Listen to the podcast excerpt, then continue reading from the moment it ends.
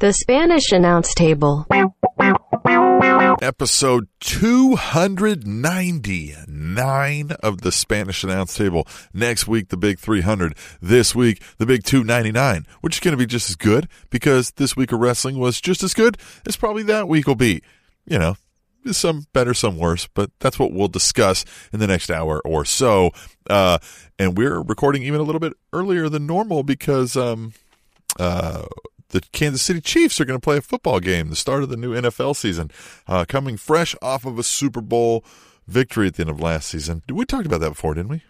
I believe we have. It is hashtag run it back season. Uh, for the Kansas City Chiefs, we have we are returning 20 of our 22 starters. Uh, we are returning the and greatest, the best running back in the draft. Yep, and adding uh, a long-term contract to the greatest quarterback of all time, Patrick Mahomes. Uh, but this is not a football podcast, and as we mentioned, we are recording earlier uh, than usual because we want to see that game. So let's get right into the fun week of pro wrestling. So Tim, we had a bunch of stuff happen. We had All Out, we had a Dynamite, we had a Monday Night Raw. Even before all of those events, we had a SmackDown.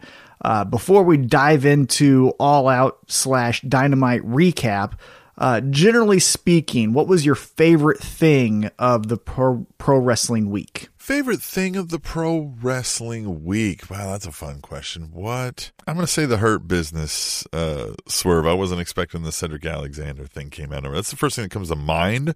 I may I like change it. my answer as we go through everything else. I'm going to be like, oh, no, this. I remember this. I reserve the right to change my answer.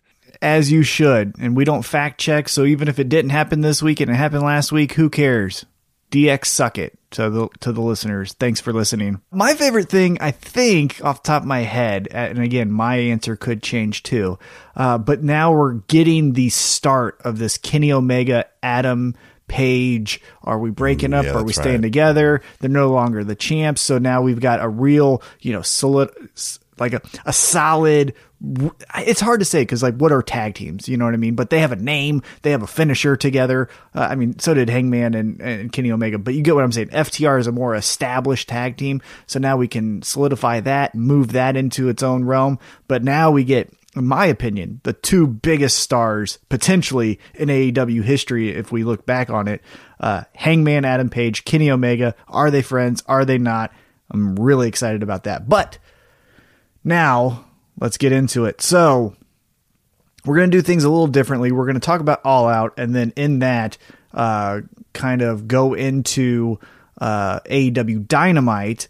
Um, what did you think of All Out? Was this uh, one of your favorite AEW pay per views? A lot of people kind of said this was one of their worst ones. I a little bit disagree, but what do you think? Yeah, I did not. I was surprised to see the hatred for it. I also did not come away thinking this is the best one I've seen, you know, or anything like that. But I didn't hate any of it. I thought some things went really well.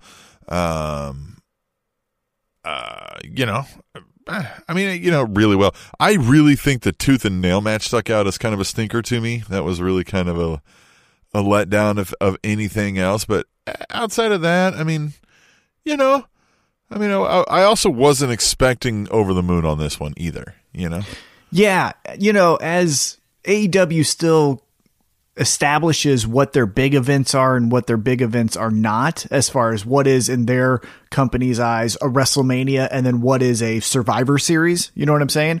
I don't really know where everything is is uh, flushing itself out.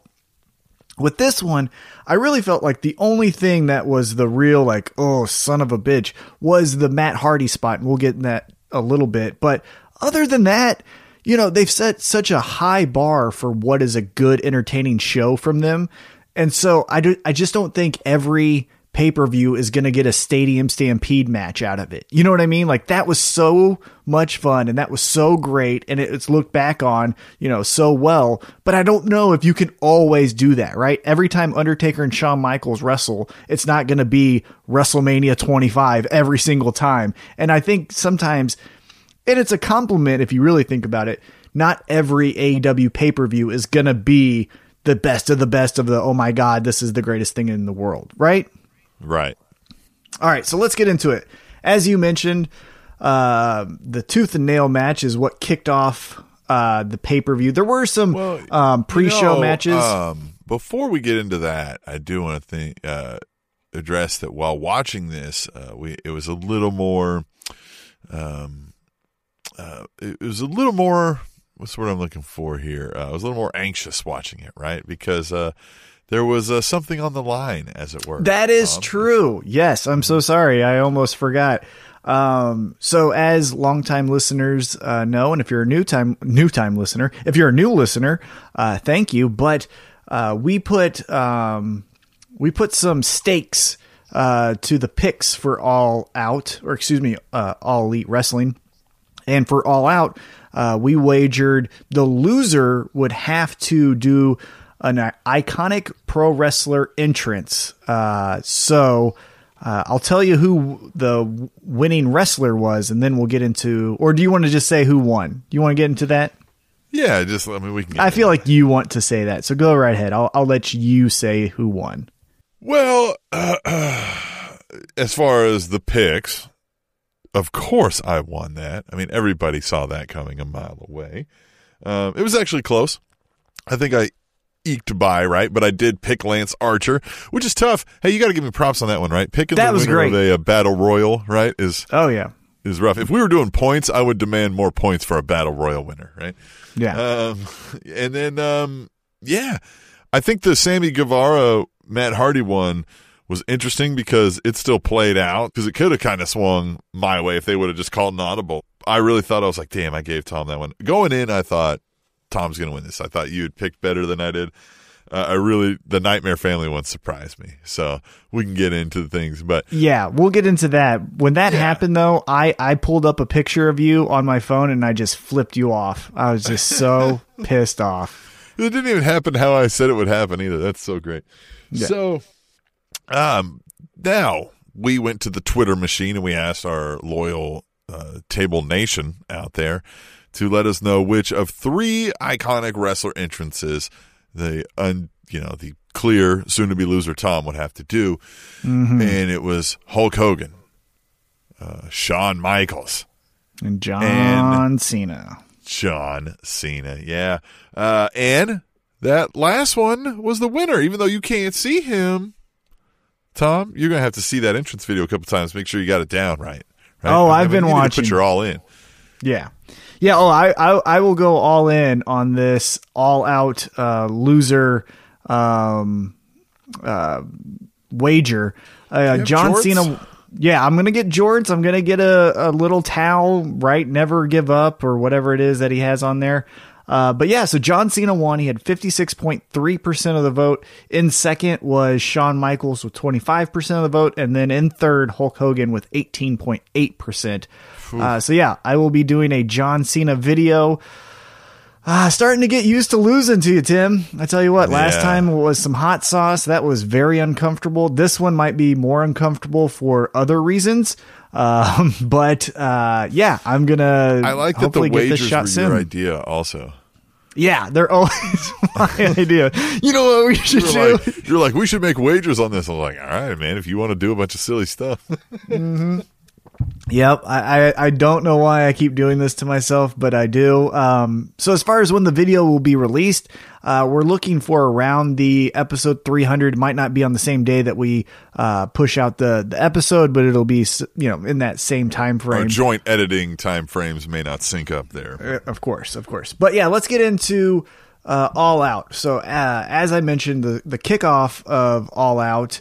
Uh, as far as the pay per view portion, we won't mention the the pre show. Uh, I guess I will Yeah, really didn't quick it. since it yeah since it was there. Um, uh, the bad boy Joey Janela defeated uh, what's his ass, uh, and then Private Party defeated uh, Dark Orders three and four.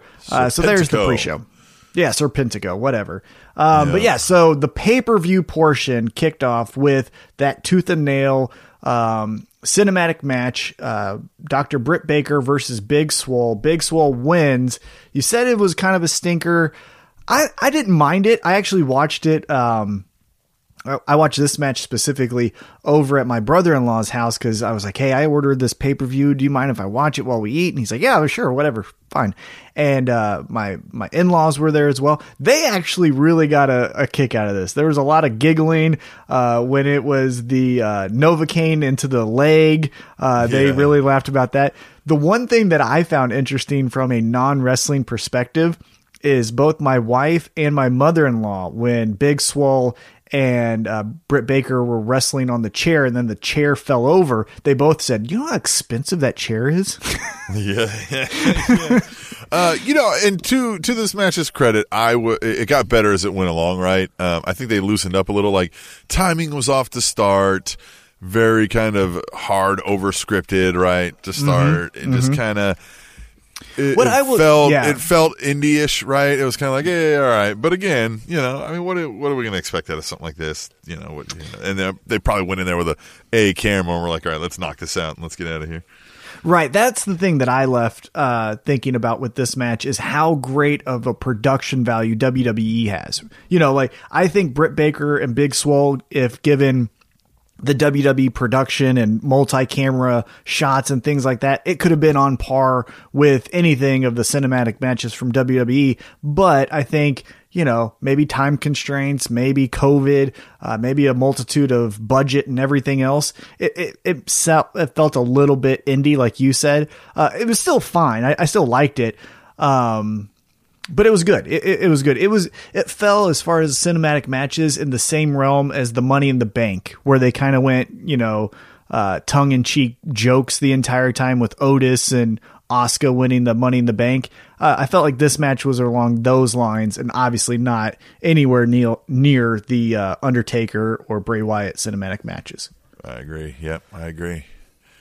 All right, next up we had the Young Bucks taking on Jurassic Express. The Young Bucks pick up the victory, uh, going a little heel in this match. Um, what'd you think of that? Well, they even, as you said, as we kind of weave in and out of the fallout on Dynamite, they were hitting you really hard over the head on that. I think Excalibur was like, "I tell you what, they're going dark. They're going dark. They're going dark." Uh, yeah, I mean that's where they're going, right? They're they're they're letting you know that's coming pretty quick. Which, I, hey, I'm all for it because I haven't liked anything they've done yet. So Yeah. let's see this.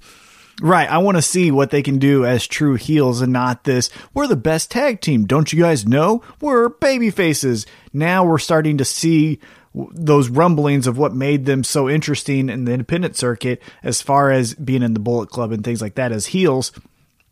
uh, as you mentioned on Dynamite, they uh, were. I guess I guess AEW was trying to interview the Young Bucks. Young Bucks said "f that," uh, gave uh, that Marvez character a super kick to the face, a double super kick to the face. Uh, that was actually a great babyface move, I thought. Um, You're right. Marvez yeah, well, hey, uh, here's a fun f- tip. Uh, it'll only cost you five thousand dollars to kick Alex Marvez in the face. worth it. I think Worth that's it, right? worth I it. yeah, you'd pay Yeah. that for a good vacation. Exactly, and a good kick to that guy's uh, mush. I, I'm all for it.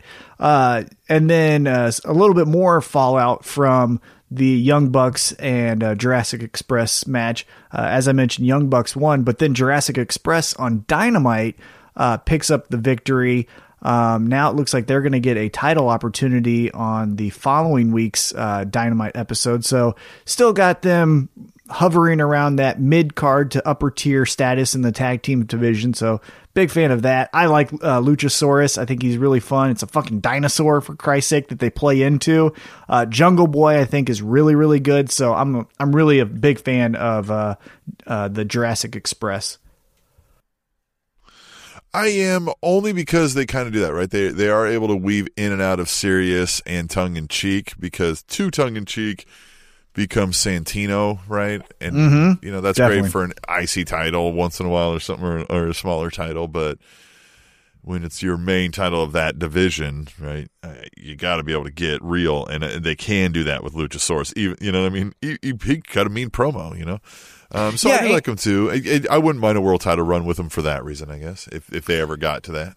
Yeah, they remind me a lot as far as the dy- dynamics of the tag team as Team Hell No, where if you want them to do the yes, no, yes, no in the ring, they can do something similar. Obviously, their comedy's not that kind of two begrudgingly uh, superstars together, but they can do that kind of comedy. Or if you want just a five star match, they can give you that as well. Uh, so I, I, I like them for that reason. Is like you said, they can kind of blur the lines of, hey, look at that, it's a dinosaur. He's been waiting 65 million years for this title shot. Or Jungle Boy can do, you know, a spinning back kick to someone's face, and you're like, well, damn, that was a cool move. So I like him for that reason.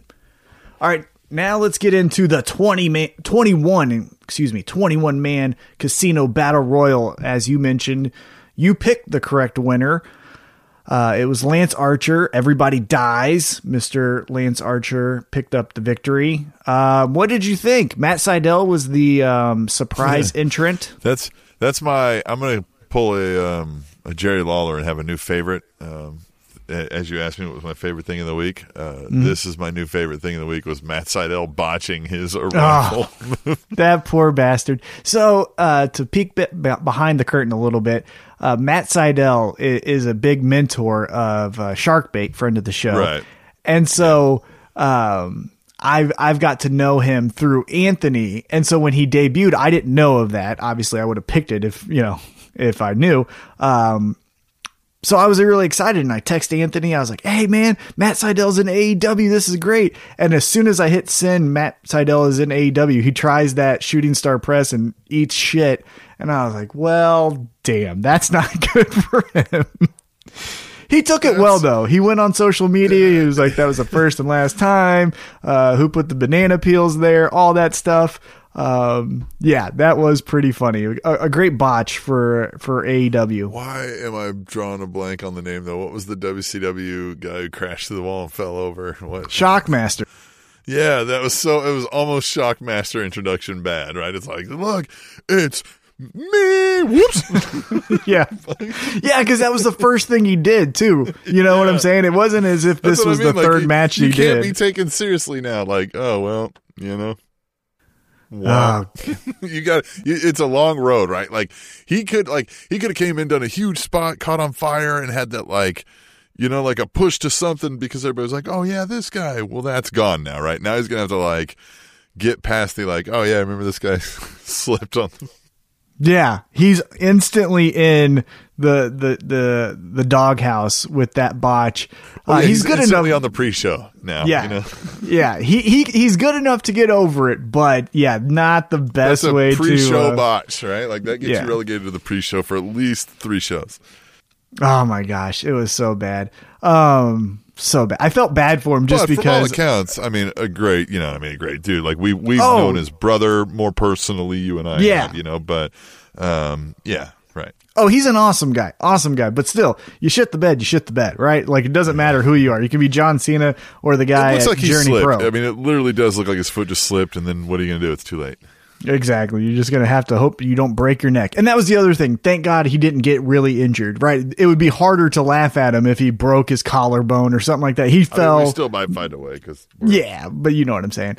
Uh, you know who else I liked in this uh, battle royal? Will Hobbs. He's been on AW Dark a lot. The the big uh the big old meaty yeah. bastard there. He was uh, pretty impressive. What'd you think of him?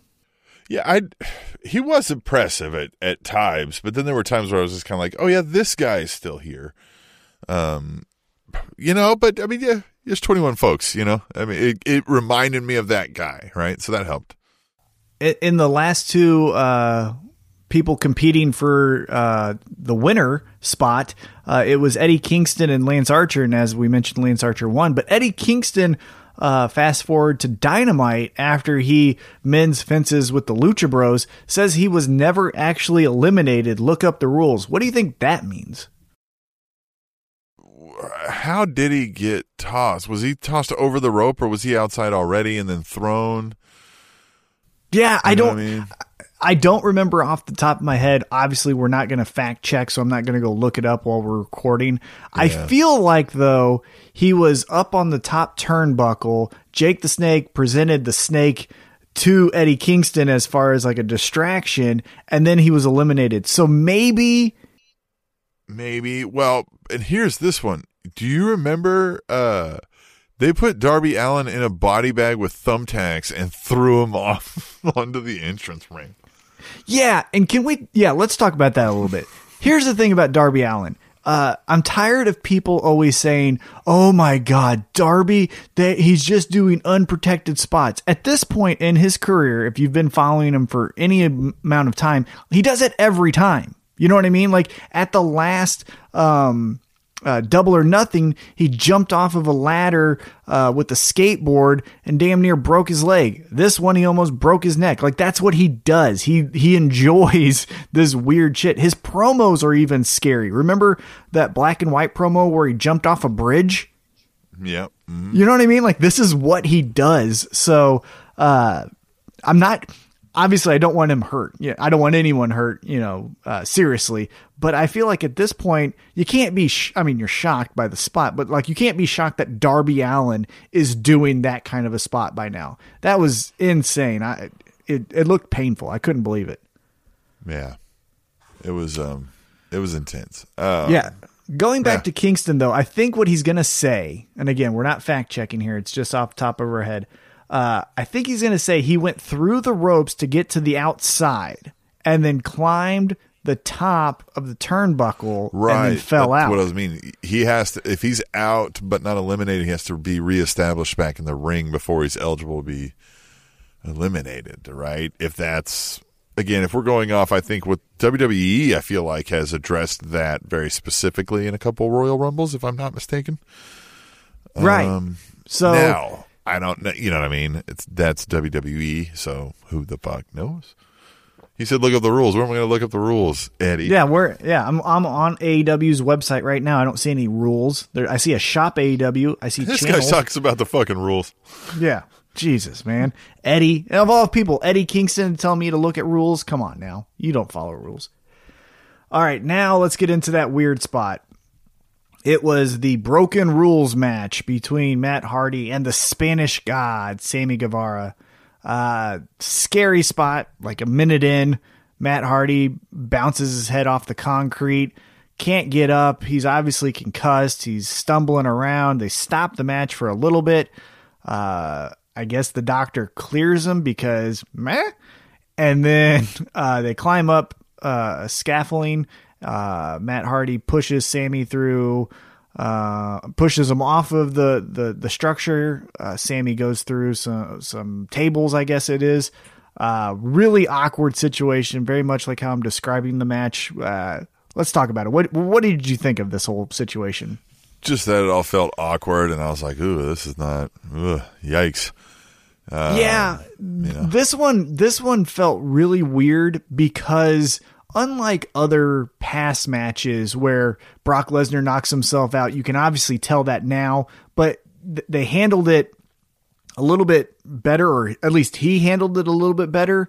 Um, obviously, you know, Kurt Angle and, and Shane McMahon, Shane McMahon knocking himself out too, but Kurt Angle kind of guided Shane McMahon back to his feet. In this situation, I think the thing that really caught me off guard and made me feel uncomfortable is how Matt Hardy couldn't get to his feet. He was trying to get to his feet and just kept like, you know, when you're too dizzy and everything's sliding to the right, like he just couldn't get his feet underneath him. And I think that was the most uncomfortable part for me is he's so trying to get back to normal and his body is giving him the middle finger and saying, We ain't fucking getting up, pal. And then like that was the part where it's like, okay, we gotta stop this.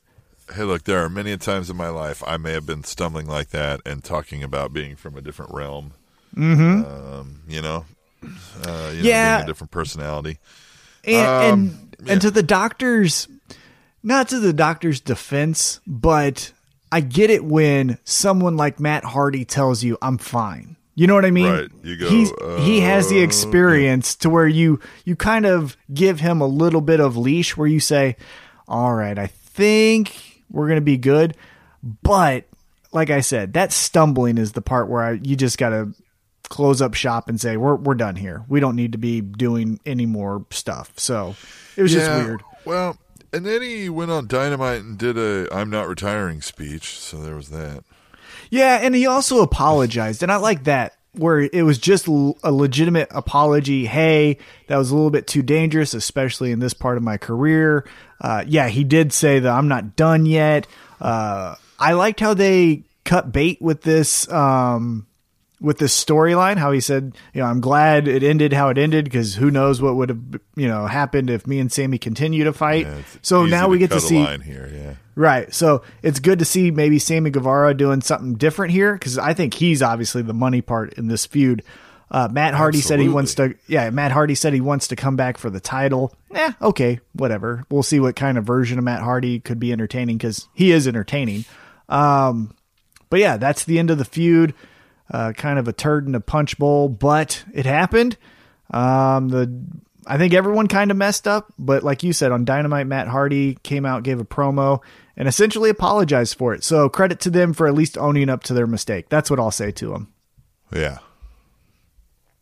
All right, next up we had the AEW Women's World Championship match, Shida versus Thunder Rosa. And this is what I thought was the best match of the night. Uh, NWA World's Champion Thunder Rosa, obviously AEW uh, Women's World Champion uh, Shida. They kicked ass. This was fucking awesome. What'd you think?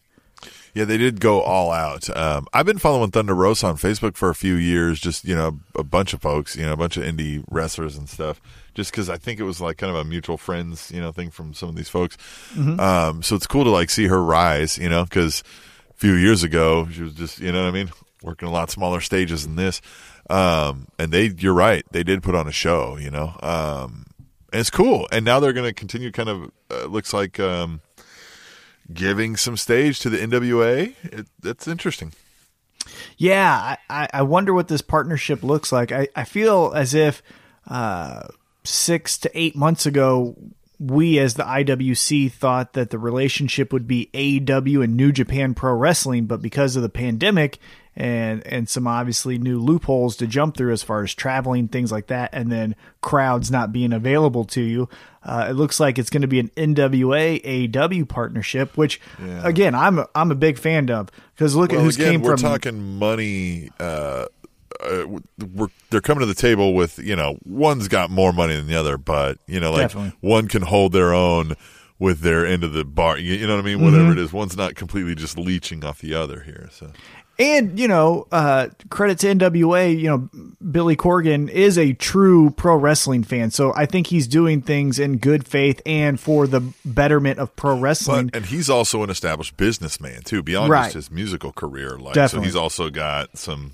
good faith there uh, in- in people's eyes. So And also, I think this is just getting more eyes on NWA because if you look at all the talent now that's came from NWA just to AEW, you have Ricky Starks, Eddie Kingston, now Thunder Rosa, and you know you start to get, at least for me, more interested in who else does NWA have that I'm not aware of.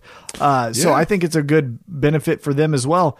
Uh, but going back to this match, yeah, it was just hard hitting action. Thunder Rosa, uh, such a badass. I've been following her a little bit. Uh, I became aware of her when she did a Bellator fight, I believe it was. Uh, she's done an MMA fight, and I think it was for Bellator. Uh, that's when I was became aware of her. Uh, Shida is awesome. I think she's the best. The best. I love her. She's great. Um, Shida picks up the victory as we moved on uh, to AEW Dynamite, we saw uh, the native beast Nyla Rose take out uh, a newcomer to AEW. But then, as Nyla Rose tried to attack her post match, that's when we saw Shida come out uh, for the save. Do you think we get a Nyla Rose Shida rematch here coming up in a couple weeks? I mean, I guess I'm just yeah. I'm wondering if they're kind of running out of bullets in the chamber right now with the COVID thing, right? Yeah, they could be. I mean, Nyla Rose can always give you a, a good match. You know what I mean? Like, there's always going to be um, some hard hitting action. Obviously, their match at Double or Nothing was uh, really good. There's always going to be, uh, you know, a little bit of a turnover because the division isn't as big. But uh, as I mentioned, Nyla Rose picked up a victory over a new uh, AEW uh, superstar. Her name's Tay Conti. She comes from NXT. Uh, she has a cool gimmick, uh, so we'll see, you know, where she can go. But Nyla Rose and Shida always have good chemistry, at least in the small amount of time we've seen them work together. And Vickie Guerrero now added to that, if this is a feud, just adds money. You know what I mean? Vickie Guerrero Oh, in a promo is great every time. Yep. I, I agree. Vickie Guerrero adds that extra spice that, that the Nyla Rose character will, will be way better off in the storytelling than would have without. Yeah, uh, that's who I'm excited. If if Shida does kind of again, I think she's great. Uh, I think she's a great babyface champion to build this division around. But if we're gonna pull the trigger and say she needs something else, and while she figures that out, she can't be champ. Nyla Rose with Vickie Guerrero as the mouthpiece is great because all I've thought about since Vickie Guerrero joined uh, the AEW Women's Division as a manager is just promos and vignettes back and forth between Britt Baker and Vickie Guerrero. I just think that's money every single time. Th- those two can't do can't do bad in my eyes. So, all right, let's talk really quick about this. After the uh, women's championship match, we had a quick backstage interview. Kip Sabian and Penelope Ford plugging that they're going to get married uh, on Dynamite. They're going to reveal uh, that there is a best man, and that best man will be revealed on that episode of Dynamite.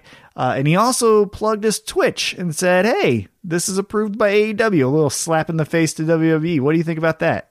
I like the slap in the face, I guess, right? Why not? Well, yeah, because you know WWE, as we know, uh, said all third party, um, uh, third party uh, income has to stop and halt. You can't use your WWE name to go on Cameo and things like that. Uh, and AEW says, well, you can't over here. How about that? Suck it easy, you know. so I thought that was cool. Uh, as we go into Dynamite, Kip Sabian uh, reveals that his best man uh, is none other than the debuting Miro, formerly known as WWE's Rusev. Miro is all elite. What do you What do you think about that? Okay, I, I like. It's going to be hard to start calling this guy something different than Rusev for one. Uh, Miro, I like this guy. Um, he gave us what we traditionally refer to as the WWE star goes to impact speech. Mm-hmm. Mm-hmm. Yep, Um, definitely. but I mean, that's clearly something he felt, um, you, you know. So I don't know how that that clearly that relationship didn't end well, um, and uh, you know, I'm excited to see what he'll do there. Um, he's definitely not somebody I would book immediately as the Diesel to Kip Sabian, Shawn Michaels. You know what I mean? I would have put him above that. So I'm I'm really interested to see what happens here. Yeah, I like the spot that they put him in, where how you mentioned typically when we see a former WWE guy go to what was Impact, it would just be in the main event title picture. This new uh, former WWE star challenges the heavyweight champion. This was different. This was mid card. N- no real fanfare, no teases or vignettes leading up to it. Yeah. And so I, I applaud AEW for doing it a different way, bringing someone in that actually surprised me. When Miro came out, I was like, son of a bitch, that's fucking cool. Like, all right. Now his blonde hair, eh, Yeah, the I'm Cisco look kind of, can go. yeah, the the buffed out Eminem The look New is, you know, we'll see how that goes over. Yeah, exactly. Uh, I did think it was pretty funny how he was brought into a wedding storyline, as that was probably the last storyline he was in in WWE. I thought that was pretty interesting. Like they're just going right into another wedding kind of thing. Uh, but the one that I'm excited about for this whole story of however it unfolds is Kip Sabian. I'm a big fan of Kip Sabian. I think he could be a TNT champion uh, type of guy. And I think getting the rub off of a Miro who's going to bring in eyes from WWE only helps him. So I'm excited to see where Kip Sabian ends up after this feud. Uh, again, Penelope Ford is another great talent. Uh, so maybe she can get some good promos and vignettes uh, in on this uh, storyline that we're going to see. Um, and with you know pro wrestling weddings, who knows what's going to happen, right? Miro might end up mar- marrying Penelope Ford. We have no idea, and I, I, I Yeah, like that aspect go of it as well.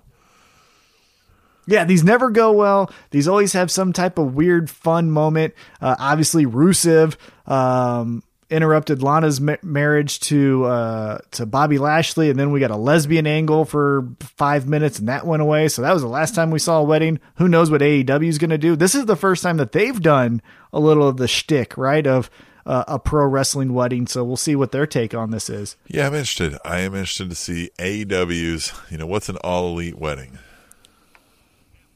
Yeah, we'll see. Uh, all right, let's get back to the All Out 2020 results. Uh, the next match after the Kip Sabian Penelope Ford backstage segment was the eight man grudge match, the Dark Order taking on the Natural Nightmares. Now, I will say this I listened back. I did say this can go one of two ways. Either the Dark Order just dismantles the Natural Nightmares and look like badasses that reign over AEW, which should have been the right move. Or I said, uh, Matt Cardona gets the victory over Brodie Lee, and then we go to TNT Championship. I was ninety percent right on that second one. It was it was Dustin Rhodes, and then he got his championship match at Dynamite. So I wasn't too far off. I just picked the wrong one. You damn it, picked the right the right way on uh, this match. The Dark Order picked up the victory. Well, the not, um, right, yeah. or excuse me, the, the Natural Nightmares picked up the victory. Um, the match was good though, right? Yeah, I just you know if if it wasn't there, I also wouldn't have missed it. You know. I agree. Let's talk about that for a quick second because I, I did want to get into this specifically with the pay per view.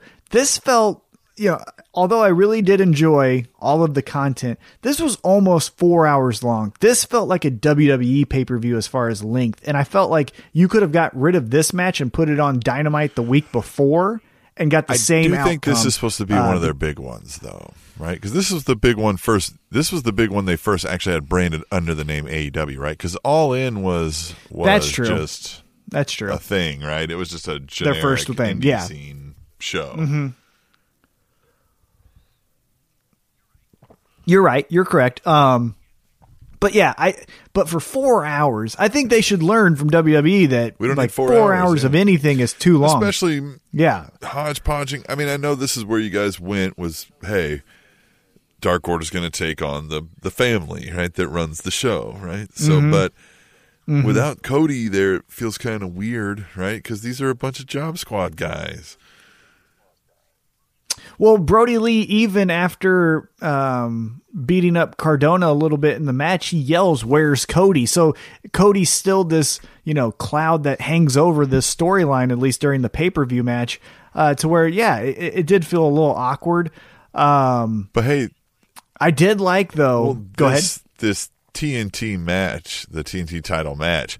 Um, damn, uh, them two fucking skyscrapers went out there and, and, threw down. And was that a Canadian destroyer? I saw that seventy-year-old guy do.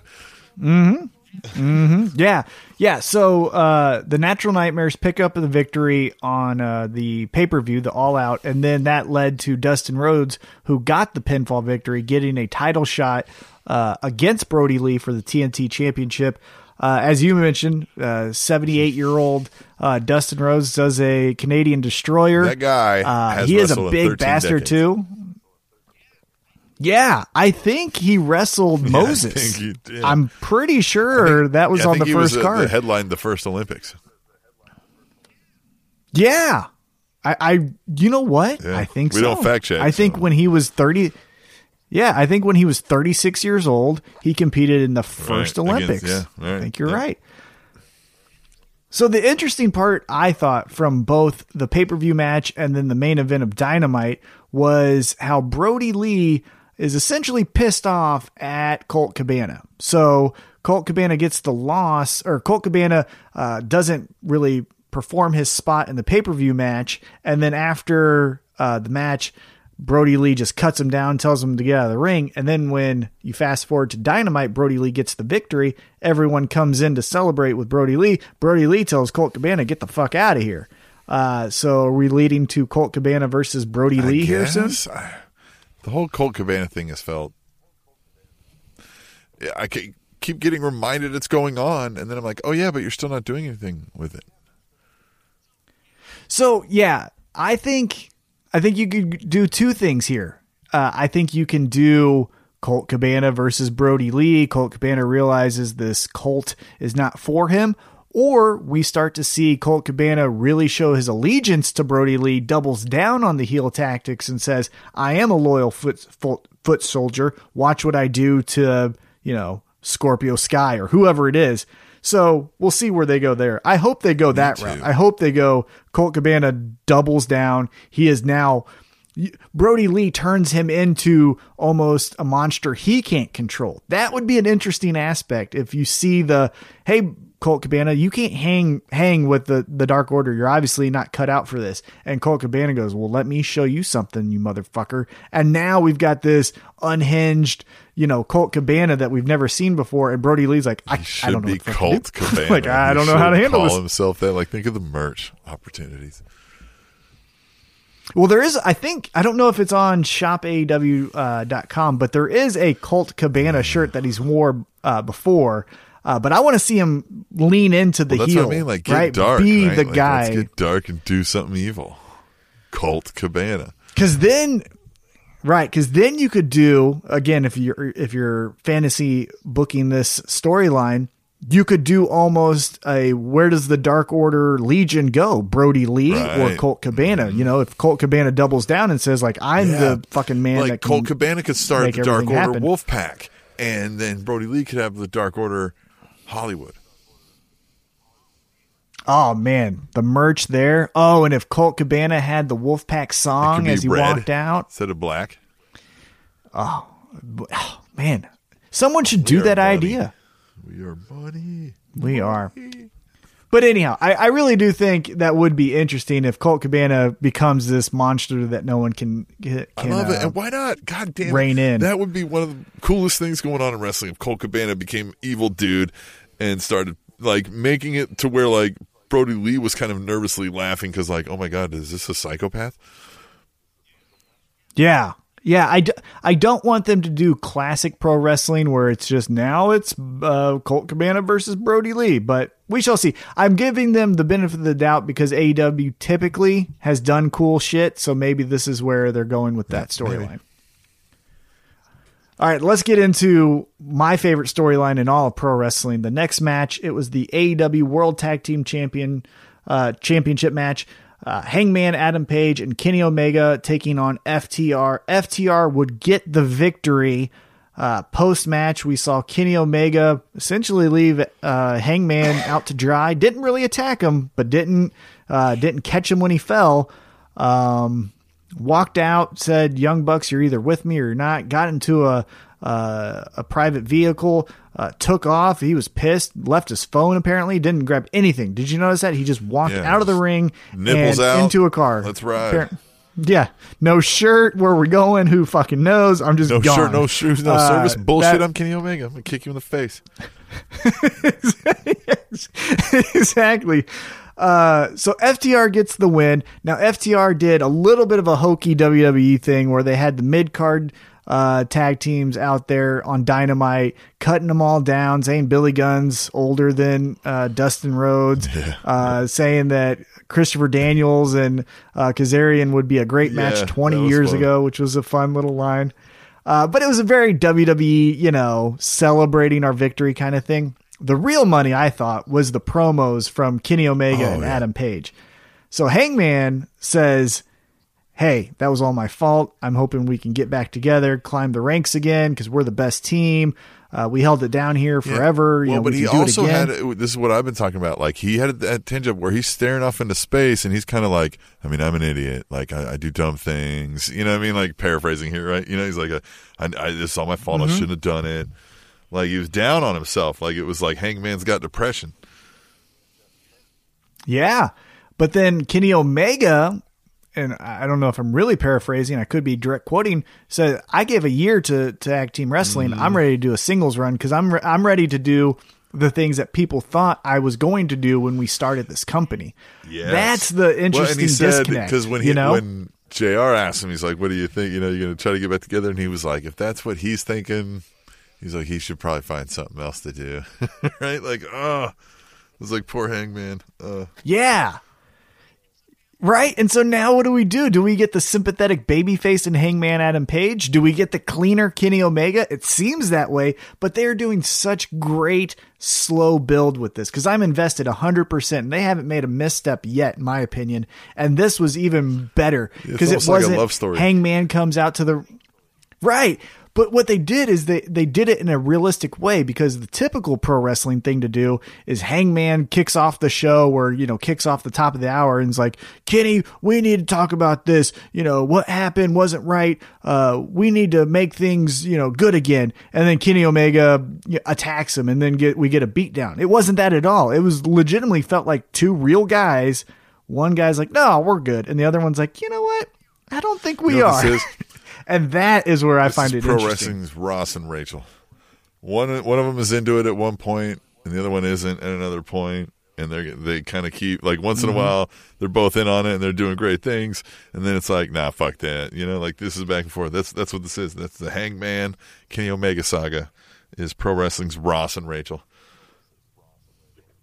Well, and then you add the curveball of what this is doing to the Young Bucks. As we The mentioned friends. earlier, seems like they're going heel. Right? They're they're the uh, Chandler and uh, Monica. You know, they like they're good together, but where do they go? Where do they end up on Yeah, this well, whole family, spectrum right, of friendship?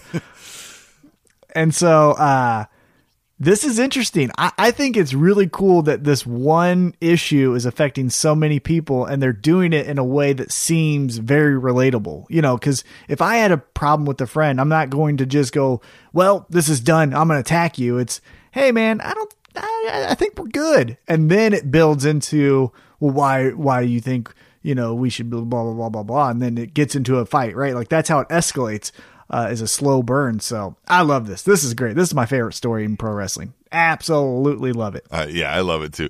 Um, I can't wait to see more. All right, now let's get into the gimmick match of the night from All Out 2020. It was Jericho versus Cassidy 3, but this time in a Mimosa Mayhem match. Uh, Orange Cassidy picks up the victory, uh, looks strong. Uh, Jericho swimming in the Mimosa. It was pretty good, right? Yeah, match was pretty good. I mean, what are you going to expect out of something like this? Um, I, you did, I think, listen to the Eddie Kingston interview on Talk is Jericho. Uh, I don't know if you caught in there when he like Jericho said that like when he first came in, he was like he had a problem with Cassidy and the best friends. He's like, "What? This is it? Like you guys, are your best friends, and you put your hands in your pockets? Like get out of here!" And then he said like he like somebody else kind of schooled him up. and Was like, "No, man, look, like just pay attention, right? Like just watch." And then he was like, "Oh, okay, I get it." And that's why he was like, "All right, I'm gonna work with this guys." Um, it's interesting, you know. Yeah, Jericho. Yeah, Jericho said he didn't like Orange Cassidy, and he also didn't like Yeah, Marco, Marco Stunt. Stunt, Didn't yeah, understand yeah. what the appeal was. Yeah, and, and now look at him. I mean, Marco Stunt has a broken foot, I think, right now, so he's a little bit uh, hampered from a push, but still doing really fun things with Jurassic Express. And then, yeah, Orange Cassidy.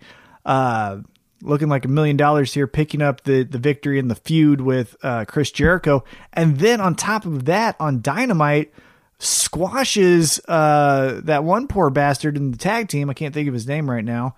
Um, let me try to look it up Who here. did he beat? Uh, was, it, what was- was it Serpentico again? No, wasn't it? was it? Uh, Angelico, right? yeah, with yeah. Jack Evans. Yeah, hybrid twos Angelico with uh, Jack Evans. Um, yeah, Orange Cassidy squashes him. So now we've gone from Orange Cassidy barely does three kicks to squash Yeah. matches. That's pretty incredible in a calendar year to, to see Jericho, a too. transformation like that, right? Yeah. This is this is great. Uh, I wonder though, you know, the, the the beauty of the Orange Cassidy character is at any moment he can just be like, you know what, I don't care anymore, right? Like he he can do the hey, you saw what I did, but you know what, the best friends, I think I want to hang out with them, and they're like, don't you want that title match? And he's nah, I don't. Be Like, he "Look, could I do mean, that on Yeah, the I mean, someday drop of a hat, that, but yeah. I'm not trying to do it right now. you know, like Yeah. then one day it clicks, right? All of a sudden Uh, we just see it. We're just like he takes the glasses off and stares, and he's like, "Now it's time." Yeah, and then post match on the Dynamite match. Uh, so again, uh, on on All Out, uh, the Mimosa Mayhem match, Orange Cassidy picks up the victory. Chris Jericho's hanging out in the Mimosa. Then you f- fast forward to Dynamite. Orange Cassidy, as I mentioned, gets the uh, squash victory. Uh, but then uh, Santana and Ortiz attack him, which then brings out the best friends, which uh, extends that rivalry. And then next week, we're going to see a street fight or a parking lot fight between best friends and Santana and Ortiz. Uh, that, that should be fun, right? fun. The best friends are great, man. Went- Like that just felt so real. And then we was like, you know, you know, he's like, you don't got to find us in the parking lot. You just meet us in the parking lot? I love it. Mm-hmm. Yeah, and then you're gonna. He's like, yeah, and you're gonna apologize to my mom. it's fucking great. Like I love it. Uh, one thing I mentioned to you off air that I thought this episode of Dynamite, as we kind of popcorn back and forth between the two events, uh, did really well. Is it essentially said, "Hey, All Out happened, and now they're moving on." And what we saw from Chris Jericho is now he's going to be a tag wrestler with Jake Hager. Uh, he took out uh, Janela and Sonny Kiss and said, "Hey, we're coming after tag team titles." So I think that's really good. Keep them kind of important, but not in that main event storyline. Jericho, that is. Uh, do you like that tag team? No, I mean, I, it, it's good to tie up Chris Jericho and take him out of the world title scene and keep him from just being the guy at the booth once in a while for no reason. Um, and then it gives the him leading his faction. It still gives them something to do, right? And they can make their promos and their fun things without it being pointless. But only reason I say no is a well, two reasons. Jake Hager and uh, it's their seventeenth tag team. Like, what are we doing here? Mm-hmm. Yeah, it does feel a little bit bloated on that tag team scene with so many teams now just vying for a spot. Like, We just mentioned best friends. They had just had a, a, tag team championship match not three months ago, and now they almost feel like an afterthought in in the title picture because they're feuding with Santana and Ortiz, who's also another great tag team. But like they can't even get a, sh- a shot at the tag team championships now because there's 500 teams, like you mentioned. Yeah, it. Yeah, I don't even know. I don't. I don't like it. But it, it'll be what it is. I like it. I like I like Jericho's spot. I just think that we need to we need to do two things if if we're going to be honest, at least in my eyes for AEW. We need either and I mentioned this before, we need to take AEW Dark as a television show and not just enhancement talent matches uh, and start telling stories there or we need to add a second show because there's just so much talent here that needs to be having their stories told a little bit more uh, because we just have so much of a backlog on talent, which is a good thing, right? Like it's better to have more than what you uh, know what to do with than less. But as a viewer, I need to see what's going on here. I mean, we're still missing some key players here. Pac still isn't even on uh, Dynamite yet because of travel restrictions and things like that. So, Hey, you picked that um, guy to win Yeah, I the, think uh, we need to. The uh, Casino Battle Royal. Yeah. huh? That's I mean, why I was gonna be doing close. John Cena. I was close. Yeah. I hey, look, I was close. I picked his uh uh, you know, that spot was filled by his deflated brother, Matt Sydal. So, you know, it wasn't as if I went Does too look far like off yeah, the, looks like the rails. the skinny version of Pac. Yeah, so I was close, but you were the you were right. You picked Lance Archer. I got to do John Cena. Never give up. Thanks a lot for picking that, fans, listeners, Table Nation, you jerks. Uh, so let's get into the main event of All Out. It was the World Heavyweight Championship match between Jon Moxley and number one ranked MJF, accompanied by Wardlow. Uh, Jon Moxley gets the win using the Paradigm Shift, which was banned uh, as the referee was distracted. Uh, this was a hard hitting match, didn't you think? It was. I did think that, and you kind of called that too, right? Like you said, he hits him with that while the back is turned. That gives him the out to be like, "What Mm-hmm. the hell?" Which is kind of what we saw in Dynamite. That promo and that whole stare down with Wardlow was awesome. Uh, but back to the match, yes. I mean, just, ugh, just smacking it. I thought this was a great match to show MJF is a real top level heel. I thought that was the part that was the most impressive is he went from a mid card great promo guy to someone who you can say that maybe is our top heel in the company. He went from the Jungle Boy, that was really cool. Hey, you cut the promo where you mentioned WWE, isn't that cool? To now this guy's on the same level as Jericho, which we saw on Dynamite with that amazing promo to kick off the so show where they're patting each other on the back and then they're like fucking losers or whatever they said at the end. God, that was Uh, fun. It was the great. shoot, the the Yeah, I- cinematography of that, all of that was great. Yeah, and then as you mentioned that promo where Wardlow uh, and MJF kind of had a come to Jesus meeting, and and uh, MJF mentioned it's not Tony Khan who signs your paychecks, it's me. So you might want to jump in line. And Wardlow had to tuck his tail between his legs and say, "God damn it! All right." I will, but well, it seems like we, we're starting the yeah, he got the, sinister. uh, he got Diesel Shawn Michaels of type the, of thing. I'm a snobby. Look at me, and got like a hey motherfucker, I'm in charge here, and I run shit, and I can Mm-hmm. fucking put you back on the street, and you know, like fucking, you want to do something, and let's go make some things happen, or do you want to be fucking, you know, like ooh, Yeah, I, I liked it a lot. Uh, th- this was a great transition uh, for MJF. Uh, I thought that was, I thought that's the biggest takeaway I had from All Out. Besides that, I really enjoyed it. Is that MJF really solidified himself? He can be a top level guy. He he showed it in this match, uh, and he's been showing it with this promo. So I was really impressed with that. Now, on the other side of the coin, Jon Moxley picks up the victory.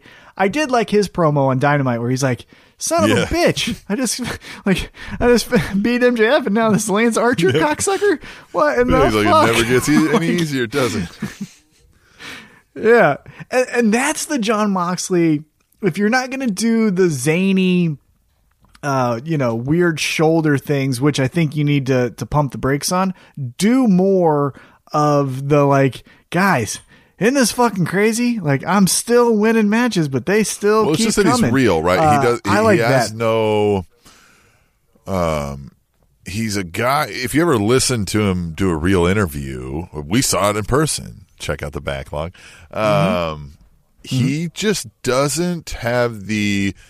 I'm going to say anything fake, or I'm going to like fluff a word or anything to make you know. There's no sarcasm in what he's saying to you. Well, I mean, there may be if he's trying to fucking be a, you know, what I mean, make, give you a put down. But you get what I'm saying? Like he's not sugarcoating a word. He's not uh, exaggerating a number. He's not nothing. So yeah, do that right. Like he's not going like, oh, I saw and I and I saw who it was. I was like, all right, well, just ready to tackle this next challenge. No, he was like. Then I was like, motherfucker, this fucking big Right. bastard shit.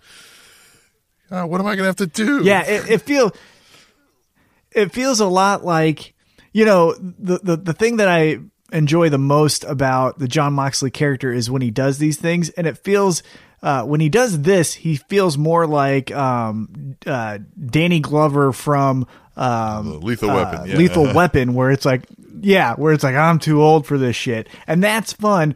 And he does less of the Stone Cold Steve Austin well, cosplay, that'll be more relatable. like I'm just a that badass would be more relatable to, to people. Yeah. right. Is, is the man. I'm champ, and I still want to be champ. But shit, if this it was is a the tall task, yes, and was is where something people can get behind. man, right? But it was tough, and he was going through the zany world of the MJFs and the Brodie Lees and the and the whatever. But he's still able to kind of Mm-hmm. be like, ah, still, you know what I mean? Like, still on top, right? Because just beat the shit out of these fucks and you know ask questions later, right? That kind of thing. I, and I also like how he's winning matches. He wins matches creatively. As I mentioned, or as you mentioned, I, I did kind of say that this was how the match was going to go, which wasn't bad. I thought that was really cool. It showed that he's a clever champion.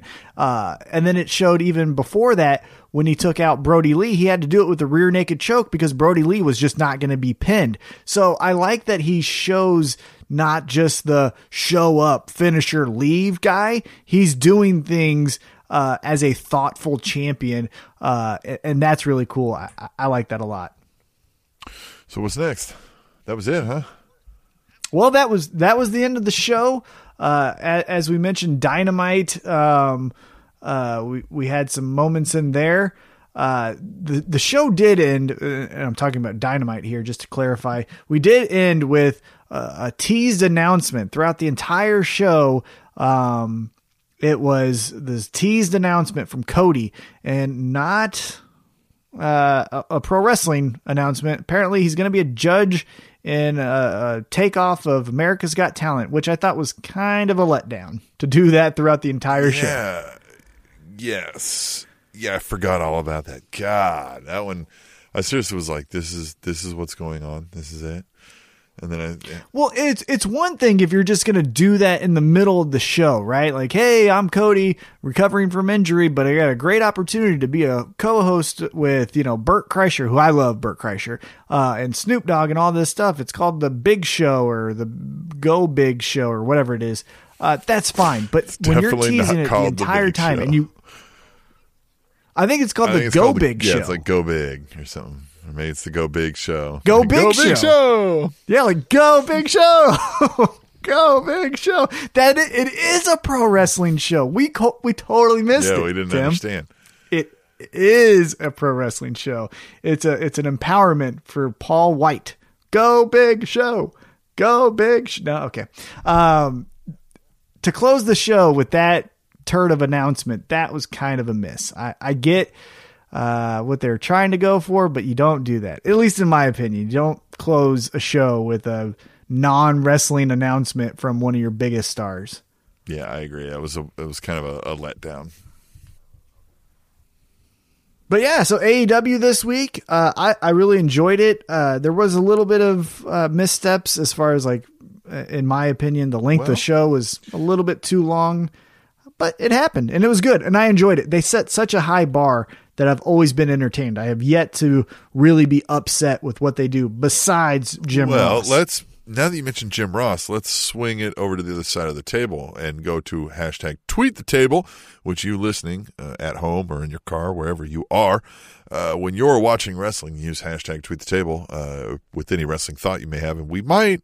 If it's interesting, or if you've got a thought or a question or something funny to say, if it's really good, it's really, really good, we'll read it right here. And at the ultimate one says, Excalibur's over here sounding like the friend that butts into conversations by saying, well, actually, hashtag tweet the table. you know, there are three guys that are doing the same thing. Again, we need some, we need better roles. Uh, as I mentioned, AEW Dark, uh, even though it's a show where it's just, hey, we got to get some guys wins, and hey, we want to show some fun moves. The chemistry between Taz and Excalibur is great because Taz is the heel and Excalibur's the lead guy, and, and they're not doing the same thing. And it, it sounds so much better than on Dynamite when it's three lead guys all trying to be the lead guy, and it just they're stepping Yeah. on each other. Yeah, I am. Um, I. You're right. He's not bad at being a play-by-play. If he was a play-by-play guy in NXT or something, we'd be like, yeah, he's not. You know, it's good. But he's just again, like you said, we've got Schiavone, Ross, and this guy all doing the same thing, so it just doesn't work well. Oh, did you catch the big controversy? Not big, but it was a controversial statement said by Jim Ross on All Out, where uh, Anna Jay he thought maybe had a wardrobe malfunction, and he said, "Was that a wardrobe malfunction, or is that just my imagination uh, playing tricks on me?" Yikes! Yeah. And again, I know what he was trying to be there. He even apologized, said it was a poor taste of humor. Yeah, but again, man, d- stop sounding like Werther's original. That's Jerry Lawler Get out of off here. on you, buddy. yeah, it's Oh, it's you got just the Jerry Lawlers on Ugh. Nobody wants Yeah. the Jerry Lawlers Again- on them, right? You know, you get the Jerry Lawlers on you. no, no. Uh, it was like I I empathize with him. I I totally understand where he's coming from when he says I want to get back in the game. I had an unfortunate event where my wife passed away. Uh, I'm known as one of the greatest of all time. I still feel like I'm one of the greatest of all time. Let me jump back in here and do my thing. Okay, but we now have a year of you being a D minus in your position, so maybe it's time to do something different. Can you go find some talent? You did that really good too, right? Remember when you found Brock and Stone Cold and The Rock and Mick Foley and all that stuff? Maybe go do that because this is past you Yeah. by, pal. It's just not good. Uh, but Schiavone's awesome. I do love Schiavone. He seems like he's having such a great time, and I feel yeah. Uh, even though we can't see him all the time, I always feel like he has a smile Yes. on his face as like the wind blows He through his hair. He feels like a guy where you're like, dude, can we go hang out with Schiavone? Like he seems like he'd have a great time with him. Like just like you know, we're not gonna go drink beers. We're just gonna go hang out, and talk to Schiavone. We're gonna go, you know, watch a you know watch a game or something. Although I will say, uh, one criticism I had of him, just specifically from All Out, is uh, he called a lot of guys kids, and some of these kids are in their forties. So it's kind of weird when you're saying, "Oh, this kid got the the victory," or "That kid with a great move." It's maybe calm down that uh the kid listen, talk. Gramps. You know, Yeah. these are men. Yeah. And I understand what he's doing because he is so much older than all of these people. But still, when you're talking to the audience, maybe don't cut him down and make him sound like fifth graders. So. That's all I'm saying. Uh, but again, their bar is so much higher than anything I can remember in recent memory from a uh, from a wrestling company, and I have just loved everything they've been doing. But let's get on to the uh, the WWE side of things. Uh, the big news, uh, at least in my eyes, and correct me if I'm wrong here, Tim. Uh, but we saw a new NXT yeah, champion. NXT kicked that Finn show Balor. off that way too, right? Uh, Adam Cole Bay Bay take, takes on Finn Balor, uh, which notice they're allowing him to use that Prince a- lot now. He must have worked something out there, Mm-hmm. right? Um, I wonder if they're going to transition to using that a whole lot more, or just like they're letting him, you know, acknowledge it. I guess I don't know. Yeah, but it was a really good match, and I'm really a huge fan of the decision to make Finn Agreed. the champion with given circumstances. Uh, this establishes that he's doing something. You know, I've mentioned on this podcast a couple times, like, what is Finn doing? Where is he? Why is he kicking off the show? What is he up to? And now he's champ. Now he can be someone again. Uh, he feels important. Uh, like he was a couple years ago. So I'm excited to see what they do with Finn moving Yep. forward. Um, let's see NXT then. Uh, so Tegan Nox had dinner with the Garganos, and Johnny Gargano was fun, man. I don't know if you saw where he was like, "I gotta admit, this is uh, awkward, right? Is it me?" Yeah. He's doing this better. At first, it felt like an, a because he seems like such a nice guy. Uh, longtime listener, uh, heavy set. Uh, I, I believe knows Johnny Gargano. I mean, I think yeah, well. I think he's been, Uh, you know, I, I don't know how well they know each other personally for sure. You know, I mean, we'd have to ask him, but Well, but he, but what I'm saying is like he's followed his career and everything that I've seen from Heavy Set. He said uh, that you know Johnny Gargano's the nicest guy in the world, and it does seem like that way. And when he first started doing this heel stuff, it felt like a really nice guy trying to be angry, and he's just not an angry person. But in the last couple weeks, he's been doing it's things like what you dark. said, where it's like this Yeah. is awkward, right? Yeah. And this part of the heel character of Johnny Gargano is really doing uh, well, in my yeah, opinion. yeah, it's super awesome. Um, Velveteen Dream beating up Ashante uh, uh, Adonis, right? Uh, Ashante, well, I don't know how they said it right. Um, but uh, he also got a little hurt. It seemed like, but uh, the Dream Velveteen Dream, Velveteen Dream. Uh, dead. Yeah. it feels it feels as if he's done doing the same thing that I just criticized Finn for doing a couple weeks ago, where it's like, what are we doing with him? Why, where where is his direction? What's his purpose? What's his story? Uh, and right now, it just feels like fit. It feels like uh, Velveteen Dream is just mad. And That's so, all it is. I don't know. Yeah. I'm not really that invested. Well, Yeah. because again, uh, you know, you've only got so many roles for people, and I think here next it looks like they're ramping up on some Bronson Reed right now. He gets the win over Austin Theory. What'd you think of that? So I love Austin Theory. I, I think he's great. I, I'm a big fan of his from his Evolve days. I got really excited when he went to Raw and was a disciple of Seth Rollins. Apparently, behind the scenes, uh, he got into some hot water doing some inappropriate things, gets sent back down to NXT, uh, and then gets squashed. So I was sad to see that because, again, I'm a big fan of the Austin Theory character. I don't know him personally. I've met him once. He was a great guy when I saw him, very nice and pleasant. But again, if he did those horrible things, he did those horrible things.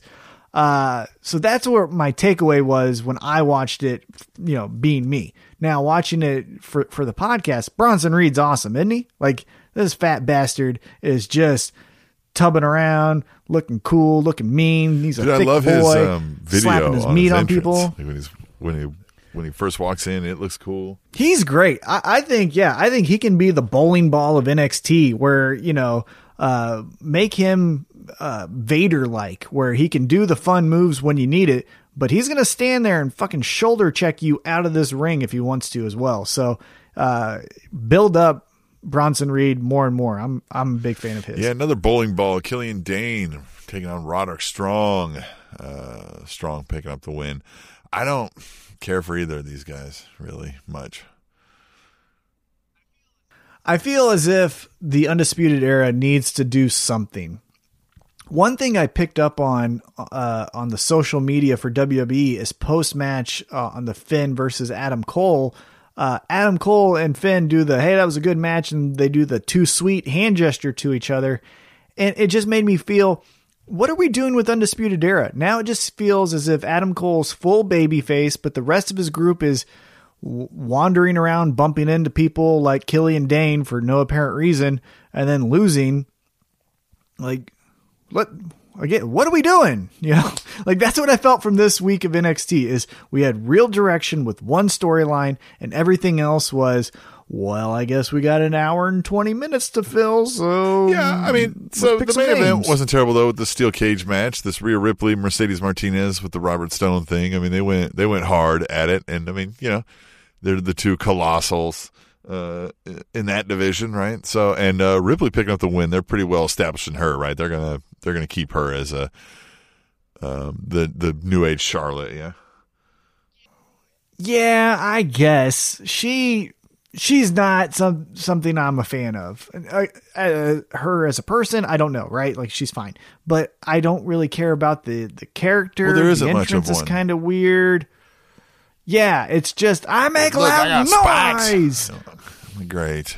Yeah, it, it- okay, and that you know, I, I you, it would be cool if her and um uh uh Punishment Martinez, what's his what's his WWE name? Damian Um, Priest, the uh, Damian Priest. I would North American champion. Yeah, if they were a Damian couple. Priest. Yeah, I, i- if Damian Priest a- and uh, what's her ass uh, were a couple, that would be cool. Like a rock star couple where they're just partying all the time. Again, I want to write things for adults, so I would make I them would rather, like, yeah, I um, would rather Robert Stone be the Harvey Wippleman to her versus, you know what I mean, her fighting his crew. Yeah, and it looks like uh, Martinez is gone post uh, NXT. Uh, he kicked her out of the Robert Stone brand, uh, served her papers and a restraining order. She ripped them up, uh, said that was kind of bullshit. That's two now that are have left the Robert Stone brand. So you have uh, Martinez, and then before that you had Chelsea Green, both rumored to be in uh, Retribution. Maybe that's the reason why. Uh, but Robert Stone brand not looking too great as far as uh, keeping people in uh, keeping people in business and, and happy. Yeah, well, it was NXT. I mean, you know, like you said, highlighted by the Finn Balor. It's a new chapter, uh, a couple weeks removed from what the other new chapter was going to be. But hey, now we're we got the refresh. Let's go. Yeah, let's go. Let's see what happens here. Uh, I'm excited to see who the first challenger for Finn will be uh, and what he can do as champion in this, you know, stripped down version, more raw uh, style of, of a Finn Balor character. Uh, SmackDown side, I like the Roman Reigns heel turn, and I like what they did with the uh, with the Jimmy Uso. Um, and they, you know, they kind of highlighted him, and clearly he's going to somehow, you know, screw him over along the way, right, to further cement the dastardly heel, right? Yeah, the nuances was what I really enjoyed of the Roman Reigns heel character here. Uh, my favorite part of all of it is backstage when Uso was talking to Reigns, uh, and he's like, "I'm going to go out there and I'm going to win." And Reigns was like, "Yeah, hopefully you can finally do this." yeah, he was own." like, I know if you if it was you and your brother, I have no doubts. and that's such a that's such a subtle backhanded insult because it's, "Hey, I hope you win." Because I really don't think you can. Like Well, they that's threw really little things, fun you know, where he was like, hey, way to do it. You know, we can't get a call back or something. You know what I mean? Like clearly setting the tone. They're like, oh, hey, you know, they've been trying to, you know, I'm trying to reach out to this guy. You ain't calling back. What's up? And I liked how, uh, again, the nuances of the Roman Reigns heel turn is, is really fun right now. Uh, if you notice when Uso and Reigns ran into each other, Paul Heyman almost stepped in front and in between Reigns and Uso And Reigns was like, I've got this. Don't worry. Like, go ahead and take off. And then that's when Uso's like, Hey, what, what's up with this Paul Heyman? Why aren't you calling me back? And he's like, I got it. Like, shut up. And, and it, it's it's subtle. That's that's when wrestling is at its best. Very much to how I mentioned the, the Kenny Omega and Adam uh, Page storyline. It's these subtleties. It's not this beat you over the head. He's so angry now. The Yeah, fans didn't like him. bit. What does that mean? Yeah. Yeah, make us come to you know get us to point A to point B. You you go ninety percent, we'll get the rest of the you know the ten percent to I the can to do a the finish line. podcast if you That's tell me all the reasons. I got nothing to talk about. Yeah, exactly. So uh, the the nuances in this Roman Reigns heel turn is is really fun to see, and I like it a lot. Yeah, yeah, we had more Sami Zayn. I mean, that's that felt like that spun its wheels, right? That was really it. That was SmackDown. Was it? Huh? I don't really care. that. Yeah, the SmackDown yeah, was, the Baszler uh, still doing their well, was- thing, but you know, Yeah, I felt. Oh no, no, we have to. Oh, we don't have to talk about. But the other big SmackDown thing. It was forty two minutes of the show. Uh, Bayley turned on. oh yeah, that's um, right. That's Sasha right. Banks yeah, post match. Yeah, yeah, she did. Went crazy on her. Yeah, took her head and put it in a chair and stomped on it. I beat forgot the that shit out of her knee. yeah. Yeah, this has been a long week. Um, but yeah, so now Bayley versus Sasha roles reversed from 2015. Uh, I actually, I'm not a fan of Sasha as a babyface. I think she sucks. I think she's a natural, naturally unlikable person. Uh, I don't enjoy uh, any part of her character.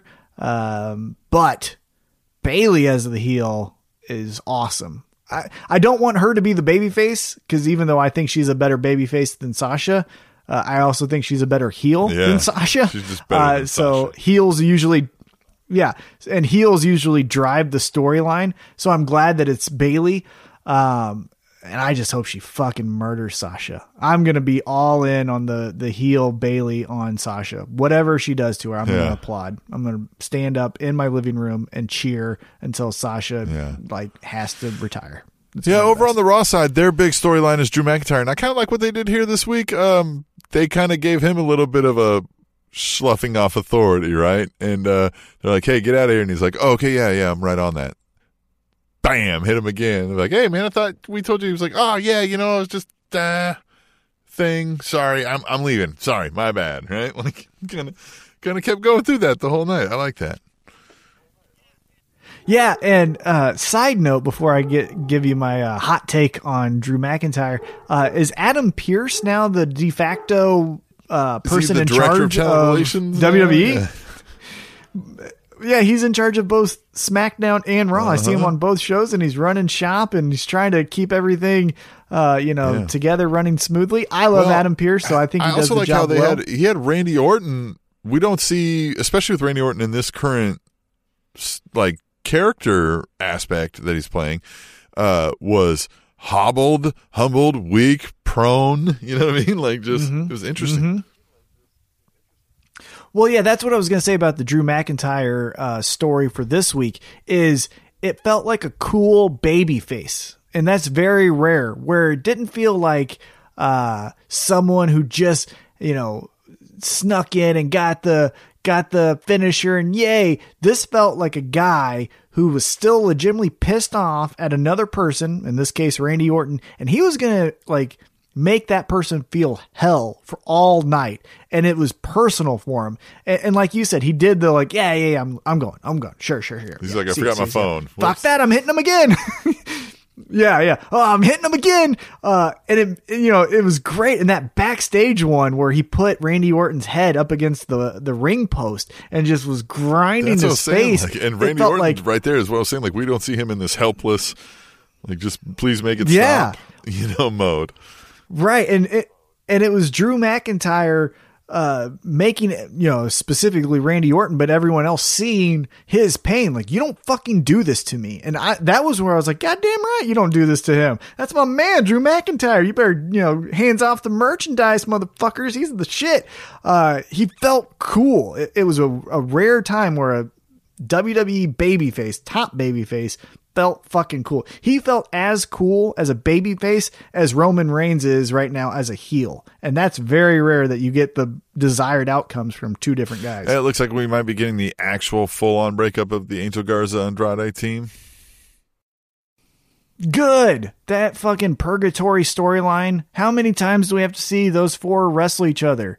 Poor street profits still spinning their mm-hmm. wheels Well, yeah. with. well, but no, fucking- well, uh, well, a little bit. Ah, that let's hold off on storyline. that tag team issue too. Um, Peyton Royce uh, defeated Billie Kay. You know, whatever. That felt weird. All of that felt weird. Still feels weird. it still feels weird, and I think it feels even more weird because post match they Yeah, hugged. like, So it's like who who again, who was the driving force behind them breaking up? Cuz I get the whole stipulation was the winner uh gets the title match, the loser uh has to break up, but like why? you know what I mean? Why? We it doesn't make sense. I don't- usually I- I- that's I set, just- due to set somebody up, but this feels like they were like, oh, okay, well, we kind of like this one better. Uh, right. And it it just doesn't feel it doesn't feel good. Um Kevin Owens and Aleister Black I fought don't on Raw yeah. Underground for way too long. Well, but at least it gave Raw Underground something of meaning. It wasn't just uh, Aleister Well, Black and. Kevin They were Owens like, hey, let's has go a settle this. yeah, and that's what I like. That was actually a, a, a positive for me with Monday Night Raw is they used Raw Underground to settle a blood feud, and this was in this case uh, Kevin Owens and Aleister Black. So I was a fan of it. I agree with you. It was a little bit too long, and the the thing that they're going to shoot themselves in the foot with every single time with Raw Underground is if you're wanting to make it look like a real fight, there's only X amount of seconds you can do that, and then you're going to expose yourself as what the fuck are we doing here? Uh, Yeah, real and fights so don't last through three seconds. That's why all is the these. Well, matches we can are go to another match in the real ring. Like real fights don't go that right, long. and so yeah, Raw Underground is still doing okay in my book. I mean, I'm not they- they- ready they to pull the plug. come out and squash both of them, so this isn't done yet. Yeah, but Dabba Kato, He's I like big, him. I think dude. that's fun. Yeah, but I like that. I like that he's the guy where you could use him as the enough. He's the enough guy. So where if you do this again, and let's say it's, um, let's say it's Dolph Ziggler and uh, Drew McIntyre for whatever reason. Let's just say that, right? Um, and they do a four segment uh, street fight in the Raw Underground. Uh, Kato comes in and is like, Yeah, when it's a draw, enough," and he yeah, the choke slams both of them. He's like, yeah, he's like, we're done here. Everyone get the fuck out. Right, you, neither one of you can beat each other's ass, but guess who can beat both of your asses? Me. yeah, me. Yeah, so fuck you guys. Like he's he's the bouncer in Raw Underground. I know they have that big bastard on the outside who the door, lets people man. in, but he's the guy that like I did like fight. that like, showdown enough of, of this. Shane McMahon and Kevin Owens. That like they went back to that, and he was like, "Well, no, you're still an asshole," and you know what I mean. He opens the door because Mm-hmm. he's like, "Let's just consider water on the bridge." He's like, "Nah, kind of still fuck you," you know. And then he opens the door and he's like, "Yeah, Yeah. you make a good doorman," you know. like they still spit and venom. Well, because fuck Shane McMahon. He's the worst part of Raw Underground. Well, and that if was there's the, anyone that was the that point of that whole storyline too. Was fuck Shane McMahon, and why is he here? And so it's still fit. Yeah. Eh, But honestly, the worst part of Raw Underground isn't the 1900 cuts, which can make you nauseated. It's Shane McMahon saying half sentences while he breaks a sweat uh, more than anyone else in the room, uh, talking bullshit that he doesn't even fucking know. It's like, get him Yeah. out of here. Stop with this middle age, uh, you know, midlife crisis bullshit where Raw Underground just needs to be the we settle it here. We're not going to do the stupid street. I think they need to replace street fights with Raw Underground and get rid of Shane McMahon. That would make it a little bit more of a, um, it would make it a little bit more um, of attraction. Yeah, they just clearly they didn't think of through Shane. Raw Underground enough. Um, uh, Retribution, gave us they, a, uh, yeah, they gave they, us a uh, mission statement. What do you think? Still didn't say anything. Oh, they're about done.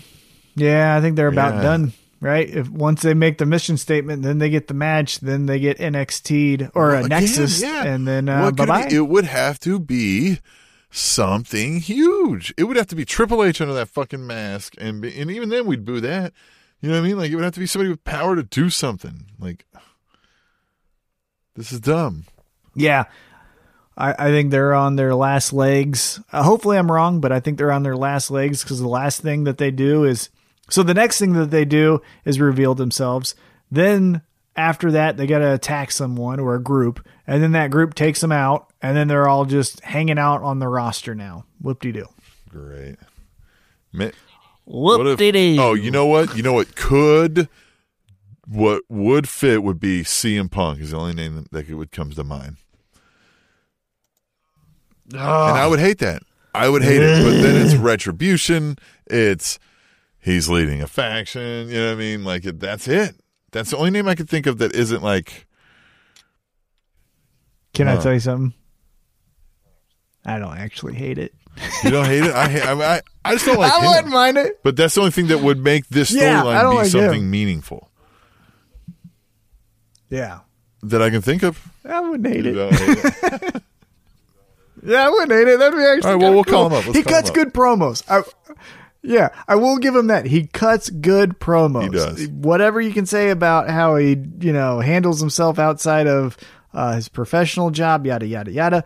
Uh, but if it was him, at least I know each segment I would get a good promo, and it, that's better than Shane McMahon sweating into a microphone while he uh, gets hard watching people fight in front of him.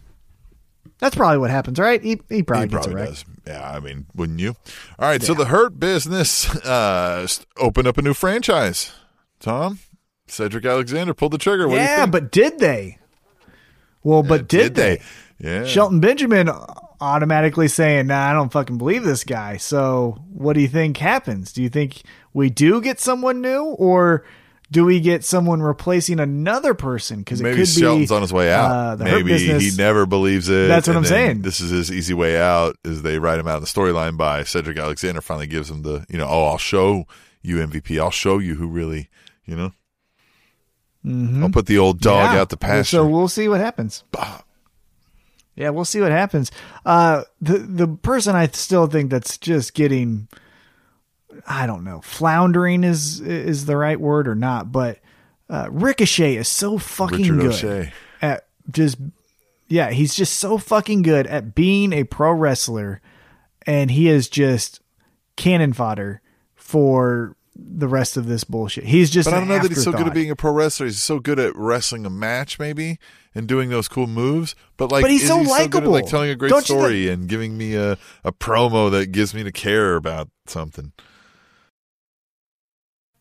Don't you? But don't you think he's likable? He falls in the in the same vein uh, as like before he turned heel, Sami Zayn and Daniel Bryan, uh, and then on the you know AEW side, uh, like a Trent Yeah, but he's almost Chuck too Taylor. like he just like feels those like guys he's are always just like, hey, he's always smiley, happy, and then like I'm like, okay, but I don't give a shit about anything. Like, there's no emotion to his to his words ever. There's just nothing.